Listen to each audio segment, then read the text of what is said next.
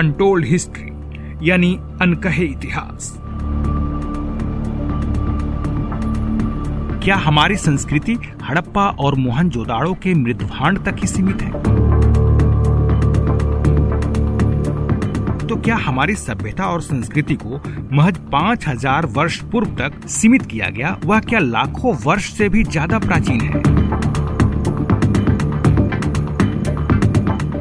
क्या सिंधु घाटी की सभ्यता भारतीय पुरातन सभ्यता पर एक पर्दे के समान है। क्या वास्तव में यह भारतीय महाद्वीप पर पहली सभ्यता थी? अगर यह अब तक अनसुलझी पहेली है तो किसने सिंधु घाटी की सभ्यता तक ही हमारी सभ्यता को बांधने का साहस किया? इस भाग में आज बात सिंधु घाटी सभ्यता के बारे में।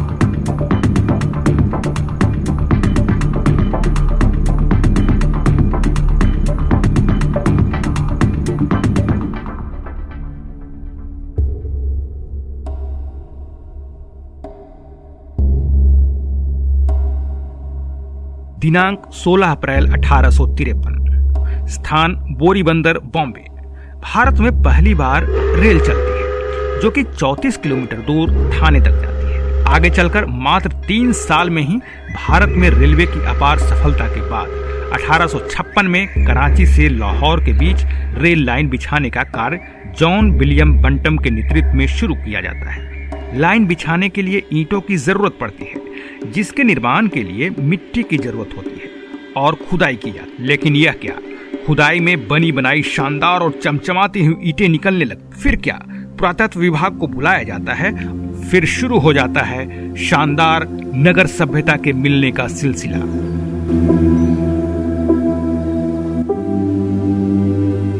अगले एक दशक तक तो अंग्रेज़ किसी निष्कर्ष पर पहुँच ही नहीं पाते कि आखिर इस महान सभ्यता का फैलाव कितनी दूर तक है और यह कितना हज़ार वर्ष पुराना है। इस अज्ञात सभ्यता की खोज का श्रेय राय बहादुर दयाराम साहनी हो जाता है।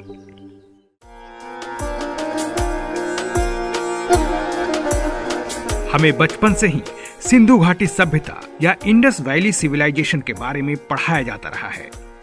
हड़प्पा, मोहनजोदाड़ो, कालिम्बंगन, बनवाली, लोथल, धौलीवीरा इत्यादि इन स्थानों के नामों का रट्टा लगाए बिना हम भारत में किसी प्रतियोगिता परीक्षा में बैठने के काबिल नहीं हो सकते।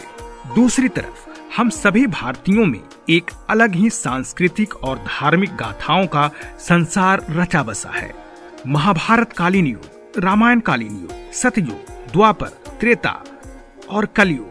यानी हम में दो कालक्रम एक साथ जीता है। पहली वो, जो हमारी सांस्कृतिक और धार्मिक कालक्रम है, और दूसरी, जो हम बचपन से पढ़ते आ रहे हैं। पहले बात, जो हमें विषयों में पढ़ाया जाता रहा है।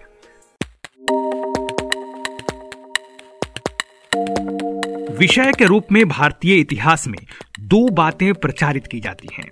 पहली, यह कि भारतीय इतिहास की शुरुआत सिंधु घाटी की सभ्यता से होती है। और दूसरी, यह कि सिंधु घाटी के लोग द्रविड़ थे, अर्थात वे आर्य नहीं थे। तथ्यों को आपस में जोड़ने से ये दोनों ही अवधारणाएँ भ्रामक मालूम पड़ते हैं। हमें जो आज तक पढ़ाया गया उसके मुताबिक सिंधु घाटी एक उन्नत और नगर सभ्यता थी, जो कि 2500 ईसा पूर्व से लेकर 1900 ईसा पूर्व तक कायम रही और 1800 ईसा पूर्व आते आते समाप्त हो गई। यानी आज से 5000 वर्ष पूर्व सिंधु घाटी सभ्यता अस्तित्व में आता है, यानी इससे पहले भारत वर्ष का कोई अस्तित्व है ही नहीं। न तो इससे पहले हमारी कोई सभ्यता थी और न ही कोई संस्कृति थी। अब जरा इस अवधारणा पर गौर करें तो सिंधु घाटी के इतिहास को कहीं भी दर्शाया नहीं गया है। पूरे के पूरे अध्याय में नगर सभ्यता, उन्नत तकनीक, मसलन ईटे, बर्तनों में मृदभांड और कुछ मूर्तियों के अलावा बताने को कुछ नहीं है। कौन राजा हुआ, वहाँ का समाज कैसा रहा, व्यापार, शिक्षा इत्यादि के बारे में कोई स्पष्ट झलक नहीं मिलती है। यहाँ तक कि अभी तक सिंधु घाटी की किसी लिपि को पढ़ा नहीं जा सका है। सिर्फ़ रेडियो कार्बन डेटिंग के आधार पर तमाम सामग्रियों का एक पुलिंदा हमें थमा दिया जाता है। चलिए, अब हम इतिहास के दूसरे पन्ने को पलटते हैं।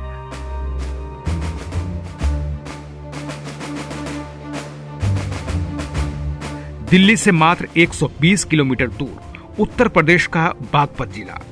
सन 2005 सिनौली में कुछ किसानों द्वारा खेतों में खुदाई के दौरान मूर्तियाँ मिलती हैं। कुछ कीमती सामान भी मिलते हैं, फिर इसकी जानकारी पुरातात्विक विभाग को मिलता है, जिसके द्वारा किए गए खुदाई में जो निकलकर सामने आता है, वह भारत के सांस्कृतिक और सभ्यता के अस्तित्व को पलट कर रख देता है।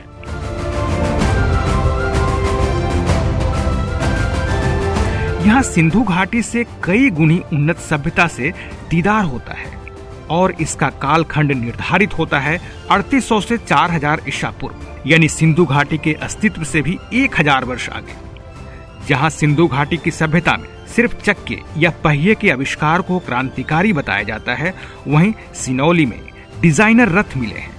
वह भी सिंधु घाटी के चक्के के आविष्कार से पूर्व के। अगर सिंधु घाटी हमारी सभ्यता की शुरुआत थी तो फिर सिनौली में उससे भी पुरानी सभ्यता और उन्नत सभ्यता का उजागर होना क्या इंगित करता है? यही कि या तो हमें पृथ्वी चपटी है, धारणा तक छोड़ दिया गया, या फिर भारतीय धारा पर सर्वश्रेष्ठ और सबसे पुरानी इतिहास पर पर्दा डाल दिया गया। तो क्या सिंधु घाटी की सभ्यता भारतीय पुरातन सभ्यता पर एक पर्दे के समान है? परतें और भी खुलना बाकी है। आगे बढ़ते हैं। भारत के राष्ट्रकवि रामधारी सिंह दिनकर संस्कृति के चार अध्याय में लिखते हैं कि पूरी दुनिया में अगर पहली बार लाखों वर्ष पूर्व मानव आया होगा तो वह भारत में आया होगा। और अगर भारत में भी आया होगा तो वह मानव पंजाब सिंध के इलाके में नहीं, बल्कि दक्षिण भारत में रहा होगा। वे आगे लिखते हैं, भारत में जो भी सभ्यता और संस्कृति पनपी वह विंध्याचल पर्वत श्रृंखला के उत्तर में नहीं, बल्कि दक्षिण की तरफ़ रहा होगा।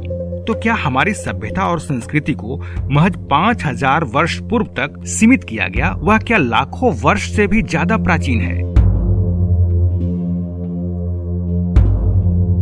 तो क्या हम अब भी माने कि हमारी सभ्यता का उद्भव सिंधु घाटी की कथित या रचित पाषाण युग में ही बसता है? क्या हमारी संस्कृति हड़प्पा और मोहन जोदाड़ो के मृदभांड तक ही सीमित है? या फिर हमारा सांस्कृतिक और सुसभ्य इतिहास लाखों वर्ष से दक्षिण भारत में दफन है? इस सभ्यता के बारे में मैं अधिक कुछ और नहीं बता पाऊँगा, क्योंकि बचपन से ही आप काफ़ी कुछ पढ़ और सुन चुके हैं। मैं इन तथ्यों की सत्यता पर भी उंगली नहीं उठाना चाहता, लेकिन आम भारतीय की तरह हमारे जहन में भी वो बातें आती हैं कि क्या बिना किसी सांस्कृतिक और सामाजिक इतिहास के वर्णन के सिर्फ़ रेडियो कार्बन डेटिंग के आधार पर ऐतिहासिक अवधारणा विकसित की जा सकती है?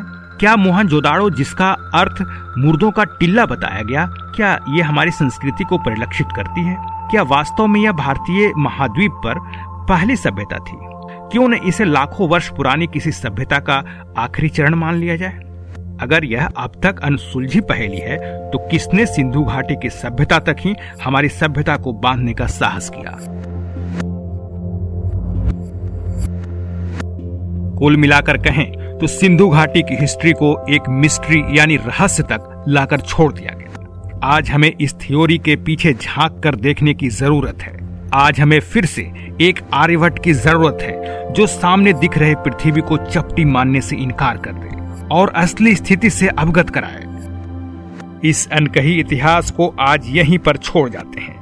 और साथ ही छोड़ जाते हैं सवालों का वह बीज जो आने वाले पीढ़ी को सिंधु के उस पार देखने पर मजबूर करते दे